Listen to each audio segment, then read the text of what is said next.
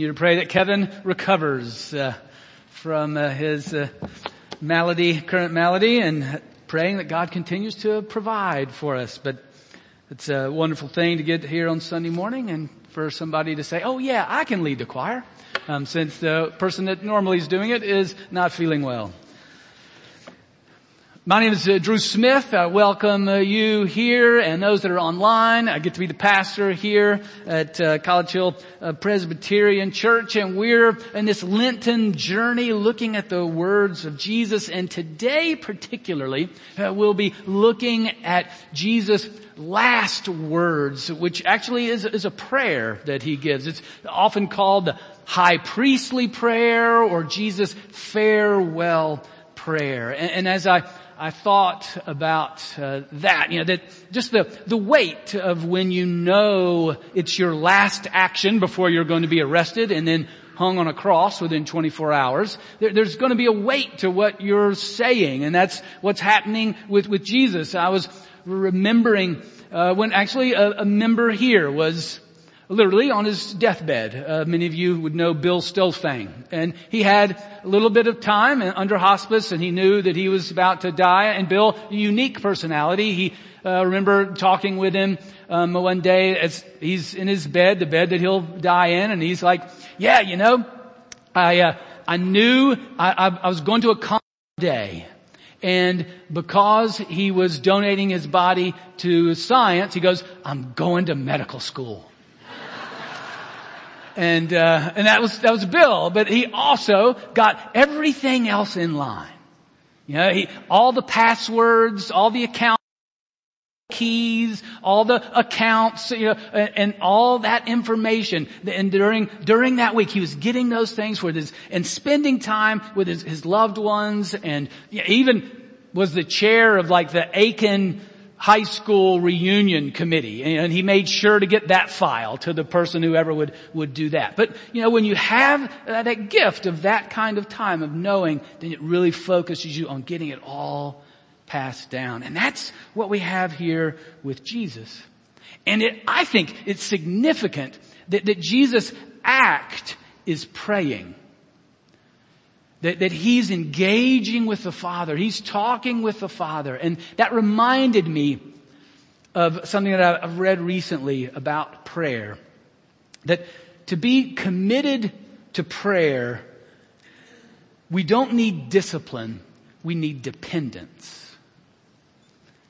And that, that was a that was a real freeing thing for me. That, no, it's not about being disciplined to pray. It's about, man, and then by default, I'll be praying. And that's what we see in Jesus here, that there's just such a dependence upon the Father that his last act is to pray. In, in light of that, um, I asked one of the growth groups or small groups that get together to engage each week around what we talk about on Sunday and, and share their lives with each other and apply it. One of the uh, small, one of the growth groups took on a project. Say, hey, we want to provide opportunities of prayer for people in the church. So Bart uh, Sowers, a part of that group, come and just share with us just a little bit how your group came to that and what you're going to be doing. Yeah, grab that one. thank you, thank you, Drew. Mm-hmm. You're, you're green. Thank you, Drew. There we go. All right. Good to see you all. I want to share a couple things that are where I expected something good, but it ended up being great. And um, one was just joining a growth group. I thought, you know, it'd be a good thing for me to be a part of a growth group. But I have just been really blessed by being a part of the group that I'm in. And so I really appreciate each of those people that are in there with me. Uh, about three weeks ago, our growth group hosted a uh, what we called a prayer and healing gathering. It was three weeks ago here in the sanctuary. We had stations of four chairs set up at different places so that when people came in, they could uh, meet with people from our small group and other volunteers who had come in so that they could be prayed for and perhaps anointed with oil and it was a something I expected to be good, but it was great. And, um, and it really was birthed out of just an idea in our growth group where somebody had said, hey, we used to have these prayer gatherings or prayer services years ago here. And that had come up a couple, three times. And finally at the meeting I said, well, why don't we host that? So I presented that to Drew. Drew thought, that's a great idea. I think he said it really blesses me to hear you say that. So then we did it, like I said three weeks ago. We're gonna do it again. We're gonna host another prayer gathering on April 30th here in the sanctuary at two o'clock. And I invite you to participate and see if it, you'll also see that it's a great event and to, to God be the glory in that. Thanks, Bart.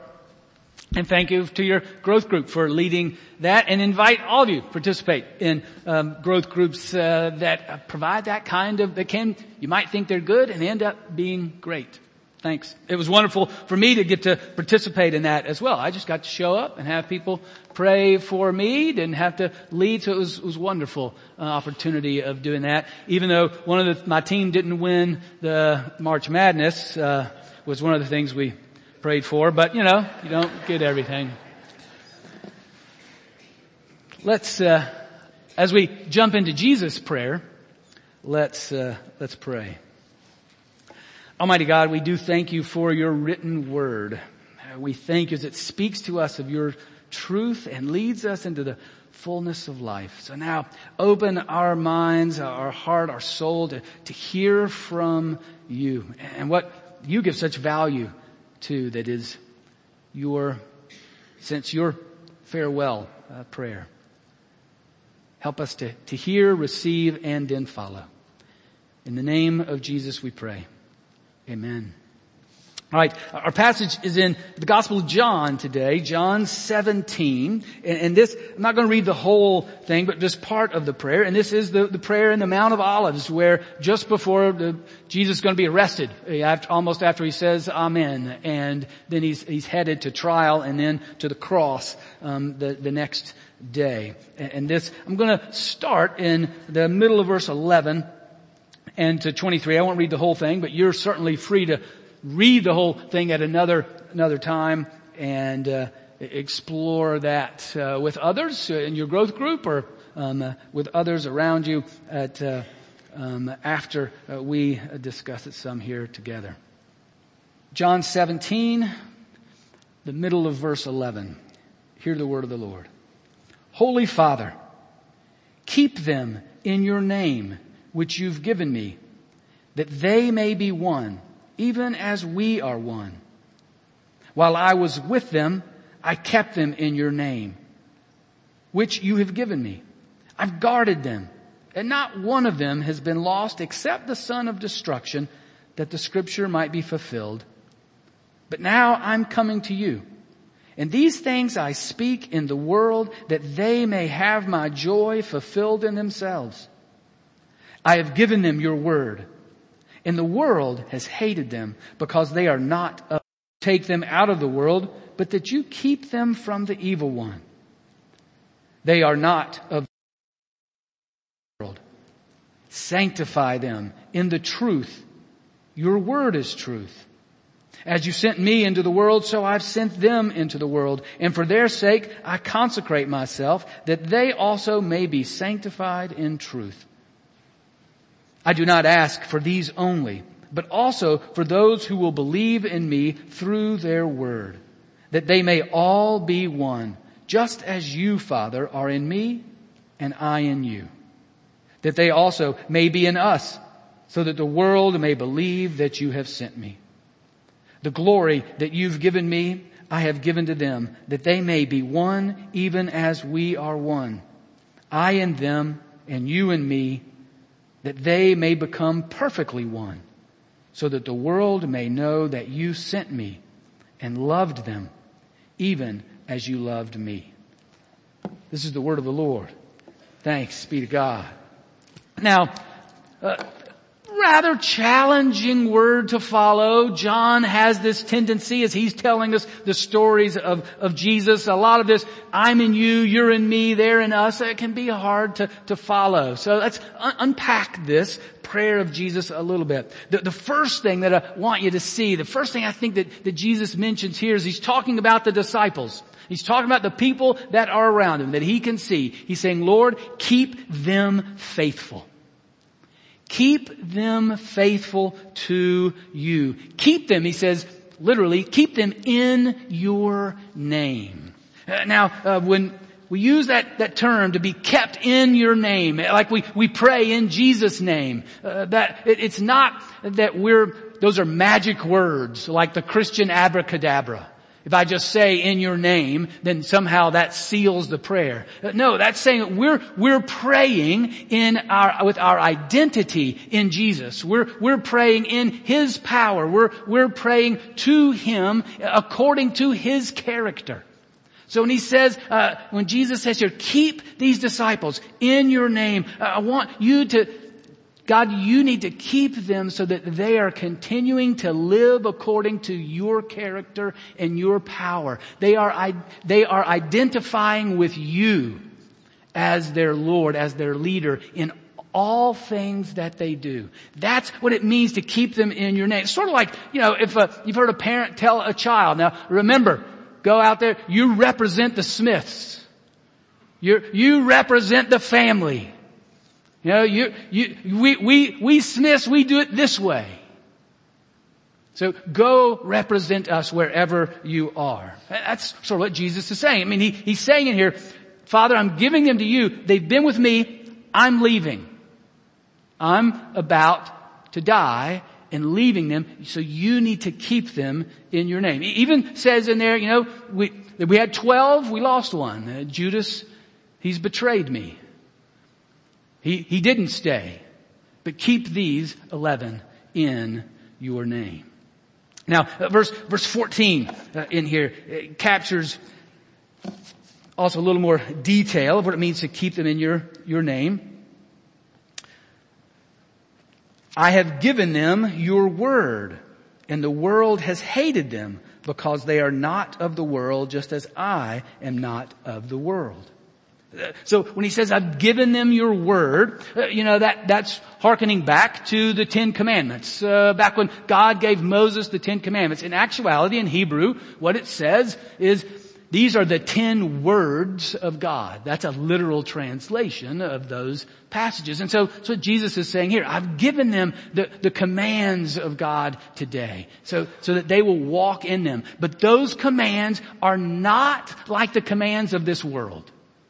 The, the, the ways of Jesus, the ways of God's kingdom are not like the ways of our societies and cultures uh, throughout history. I mean, Jesus, we know all the things that Jesus told us to do. We're to be merciful like our Heavenly Father is merciful. He calls us to forgive and to forgive 70 times, seven times whoever has wronged us. Jesus says, if you want to be the greatest, you gotta be a servant. If you want to the greatest commandment, and we've heard this over and over, is to love God with all our heart, mind, soul, and strength, to love our neighbor as much as we love ourselves, which I've said over and over. That means I gotta care about what's in their refrigerator as much as I do what's in mine. I've got to care about their children as much as I do for mine if I'm to love my neighbor as myself. That's crazy stuff. Yet Jesus takes it even a step further. Says we don't just love God, we don't just love our neighbor, we love our enemies. We, we want to, to do good for those who are trying to hurt us. That's upside down, inside out, as my middle school football coach said, cattywampus. But that's what the ways of Jesus. So you can see why Jesus is, is feeling the pressure here. Lord, that, that Father, they're going to go the, the, way that I go. And, and that's going to be really difficult to follow your ways because the ways of the world are different than the ways of your kingdom. I mean, a day is coming, a day is coming, we believe that Jesus will return. And when He returns, we'll have a new heaven and a new earth. And in that new heaven and new earth, everything will be in accordance with the kingdom of God. It will be perfectly in alignment with God's plan. That means there'll be no bombs, no bullets, no guns, no prisons, no politicians. Uh, not, none of those things. Can you even fathom that? And yet that's the kingdom that Jesus is saying these disciples are supposed to live into that. That's how drastically different the way of Jesus is from the ways of the world. Now, uh, verse, verse 15, he, he tells them now, while, but I want you to keep them in the world. Verse 15. I do not ask that you would take them out of the world, but that you'd keep them from the evil one.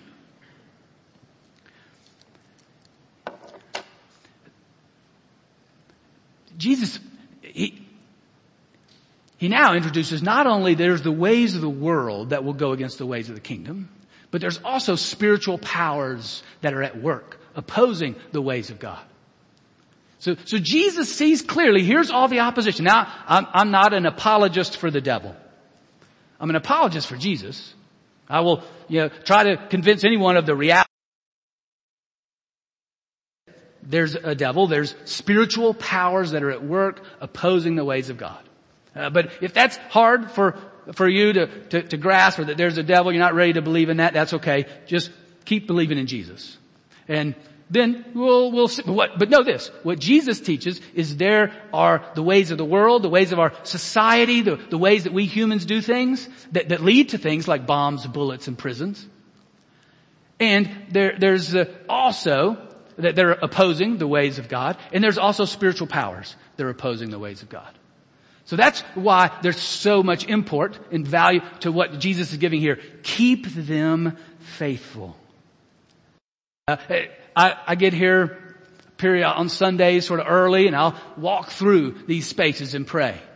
And, um, uh, pray for a whole bunch of different things. And one, this morning even, I was praying and sort of, sort of felt this movement uh, within me to say, well, would you pray for a few people that are committed to me or would you want a lot of people? Can I have both? Can I, can, can I have a lot of people that are committed to you? Well, now which, which would you pray for? And that's a that's where me, that's, that's, uh, success according to the world means a lot of people. But success according to Jesus means, are people committed to following me? I mean, he only had 12 and he lost one. I mean, he's praying for 11 there. those, those are the, the kinds of challenges, at least for me, in terms of saying, what's the way of Jesus? What's the way of the world? How's the way the world can influence me? So there's these oppositions that we need to be aware of the, within us and outside of us and even spiritual powers. And so Jesus is praying for that. Keep them faithful. Then, then verse 17, the next prayer that he makes, the, the, where he asks God for something specifically is in verse 17, where he says, sanctify them. And he says, sanctify them in order to send our people into the mess. He says, keep them faithful. And now he says, now send these people into the mess of this world. Send them in there. Um, now, to sanctify them. See, what Jesus does here is he flips this term. To sanctify something is to, to consecrate it, to make it holy. Uh, and uh, often we use sanctification as this, the process in which we are being transformed, being more, becoming more and more like Jesus. Well, often, particularly in the Hebrew scriptures, the Old Testament, the, the sanctify something would be to set it aside to be used in the temple. So you sanctify the priests and they're going to be in the temple. You sanctify all the tools that are used and the tables and the sacrificial elements that you're going to use uh, in the, the, you sanctify the, the lamps that are going to be in the temple. Because that's where God is and, and you want to sanctify them. You want to separate them from the world. You put them in the temple so that they can be with God where God is pure and so they're, they're made pure. So they can then be in the presence of God in the temple. Well, Jesus flips the script here. He says, I want to sanctify them so that then they can be sent not into the temple, but be the temple in the world. The, these 11, now you need to send out there.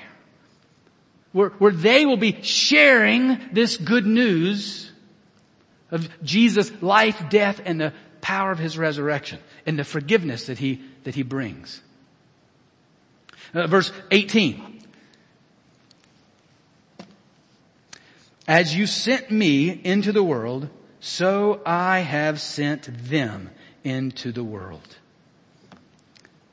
Now, thinking specifically about the disciples at that particular time, that's extremely dangerous. I mean, that's where Jesus was. That's what Jesus was doing. He was in the world. He was sharing the ways of the kingdom of God. He was healing people. He was feeding thousands. He was raising the dead. He was offering God's forgiveness. And look where it got him. And so these disciples are going to be in exactly that kind of situation, doing the same things, saying the same things that Jesus said. So you really get a sense of just how much Jesus is saying, keep them, protect them, sanctify them, send them out. And we know they were, we are all the result of their ministry. I mean, they were the 11 that were then sent out and now they told others who told others and it built and built until where we are today. But ultimately, of those 11, 10 were martyred for the faith and one, John, who wrote this account of Jesus' final prayer, was exiled to the island of Patmos where he lived secluded till his, his death. But what, what this shows is that Jesus, in this early prayer for the disciples, he doesn't want them to be in a holy huddle. He doesn't want them to, to be huddled behind stained glass. He wants them living in the midst, sprinkling like salt, he says, shining in little ways like light, wherever we might go. Not being influenced by the world, but being influencers for His love, for His goodness, and His beauty. So the question for us and for you, for me, and this, this part of the passage, how has Jesus sent you? I mean, he sent you, he, he's called you, he sent you, and what, and you don't have to go anywhere. How's he sent you in the places you are, whether it's in your family, is whatever, with children, with parents, with aunts, uncles, nephews, grands, great grands, how has he sent you there to, to be salt and light? How, as a coworker, as an employer, an employee, as a student, as a neighbor, as a community member. How's he sent you? Do you, do you recognize that sentence to simply again be salt and light in those places? So he prays, like, keep them and now send them. And then finally, he says, unify Unify them. Unify our people just like us. Here verse 20 and 21. I do not ask for these only, but also for those who will believe in me through their word. So you see now, he's moved from the disciples then, those 11, to us. And everybody in between and everybody beyond. That they may all be one, just as you, Father, are in me and I in you. That they also may be in us, so that the world may believe that you have sent me. It's a tall order. A tall order that he's praying for now. Keep them, send them, unify them. Because there's a lots of things that we humans can disagree about. I mean, here, here in Cincinnati, we can't even agree about ice cream and chili let alone politics, economic systems, music preferences, a variety of theological points. But the good news here is that our unity is secure because it's based on the unity of God. So Jesus says, we are one, let them be one. As he's talking to, I am in you, you are in me, they are in us. So our, our unity, our ultimate unity has been accomplished in Jesus. This is our identity. This is our true family in Jesus. In Ephesians chapter 2, the apostle Paul tells us on the cross, Jesus, in his death, he destroyed all the dividing walls that we put up between us. He destroyed them. And the greatest one then was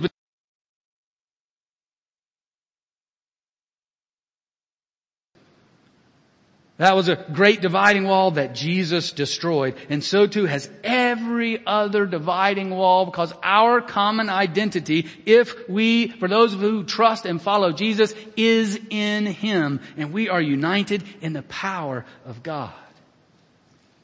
And, and you catch what, what he says here that is this unity that we're to have in Him that we work on. Again, that's, it's not easy. It's hard work to be, to, to make all those things that we value that are really important, that we put them second behind our identity in Jesus.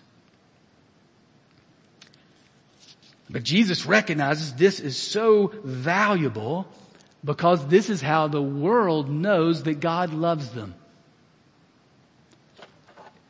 It's Jesus in his last prayer. It's his evangelistic program. Verse 23, the last verse that I, that I read. The glory that you have given me, I've given to them, that they may be one as we are one. I'm sorry, that was 22. Here's 23. I and them, and you and me, that they may become perfectly one, so that the world may know that you sent me and loved them even as you loved me so that the world may know that you love them. That's the influence and power of our unity in Jesus. That trumps our differences about America, about race, about economics, about culture, about politicians, about biblical interpretations of Holy Spirit and baptism. If we have the same commitment to Jesus, then that is our unity. So the, the, challenge for us is obvious, isn't it? We continue, we continue to explore our differences on all these other important secondary things under Jesus. And we make those commitments submit to our commitment to Jesus together. I was talking with Gene uh, Schneider, you know, who's the, the director of Living Hope Counseling Services uh, just this week, saying, all right, we need to be thinking about preparing for this November by teaching listening. How do we truly listen to one another? How do we truly honor one another? Even if we might disagree with them directly and totally, how do we listen and honor to one another? Uh, we need to practice that in order to honor Jesus and practice living into the unity that we have in Jesus. So, no decisions yet, but planting seeds, be eyes and ears open for some fun things we might do this summer and fall. To be attentive to our differences, but celebrate and embrace our unity in Jesus. Because in the end, as you read Jesus' prayer, this, our unity shows God's glory and God's love. It's how we witness to God's glory. The power of the cross is greater than anything else that could possibly unite us. It demonstrates His glory and it demonstrates His tremendous love. Because there's a, as much as there are differences between us, the difference between God's purity and our purity is far more. And the cross has bridged that gap. Certainly the cross can bridge the gaps that we have with one another. This is Jesus' deepest prayer. That we would be faithful. That we would stay committed uh, to walking in His ways. And that we'd be unified on this journey. May that be our prayer too. It really does mirror the Lord's Prayer. You know, thy, thy will be done on earth as it is in heaven. Because all these things, us being faithful to God, us obeying His, His commands and living according to the ways of the kingdom and our, our unity, well, they're done in heaven. They, they will be natural expressions of who we are when we're with God. And so that's what we're seeking to live. And I think that's what Jesus was praying with a little more specificity here. Let's pray together. Uh, Almighty God, we thank you again for Jesus. We thank you for His, His passion. Uh, his, his passion for you that He demonstrated and His willingness to, to suffer on our behalf so that we would be united with you and with one another. And we, we marvel and we consider Him. We rejoice in His beauty, His goodness, His humility, His willing to suffer for what is good. Uh, now, uh, Lord, can, we want to receive Him and live into Him in the fullness of Him. So take us as a community, continue to, to form us more and more into His character. We, we pray along with, with Him that you'd help us to be faithful to you. You'd continue to, to send us out to, to be witnesses uh, to you, that we, we live according to the ways of your kingdom, and that you would continue to empower us and direct us in the, the hard, hard work of following you in the midst of all the opposition and, and staying unified in, in you. Lord, we, we ask for your work in and through us. And Almighty God, we thank you that we can come before you and, and pray for different concerns and needs of one another. Uh, we pray for many who are battling health issues. We pray your healing hand upon them. Lord, we, we pray particularly for Cheryl Merrihew. Pray particularly for Tom Brinkman, uh, that you would strengthen them, Jerry Federley. That you would walk with them in these challenging times and with their families and, and friends and that folks would experience that peace that's beyond understanding.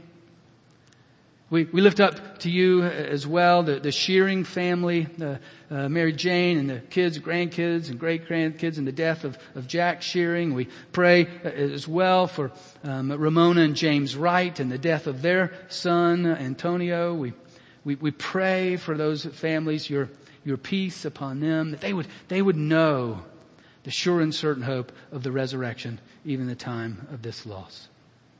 And uh, Almighty God, we also take this time and we lift up to you uh, Jennifer Kronk, who's the uh, assistant pastor here of uh, children and families. And in the next couple of weeks, as she moves and takes a new position in uh, Columbus, we pray your blessing upon her. We we thank you. We rejoice in, in her and the, your the many gifts and talents and abilities, and uh, we that we've had an opportunity to in, enjoy. And we we ask your anointing uh, and just the, that, that her move to Columbus and to our sister church, Bethel uh, Presbyterian Church there. Pray your blessing upon them and that uh, your, uh, indeed your, your blessing would be upon them. Your, your kingdom would, would flourish um, in there as well. Uh, we thank you uh, for the, the work that you do of raising up leaders and directing us in accordance with your, your will to, to carry out your your purposes.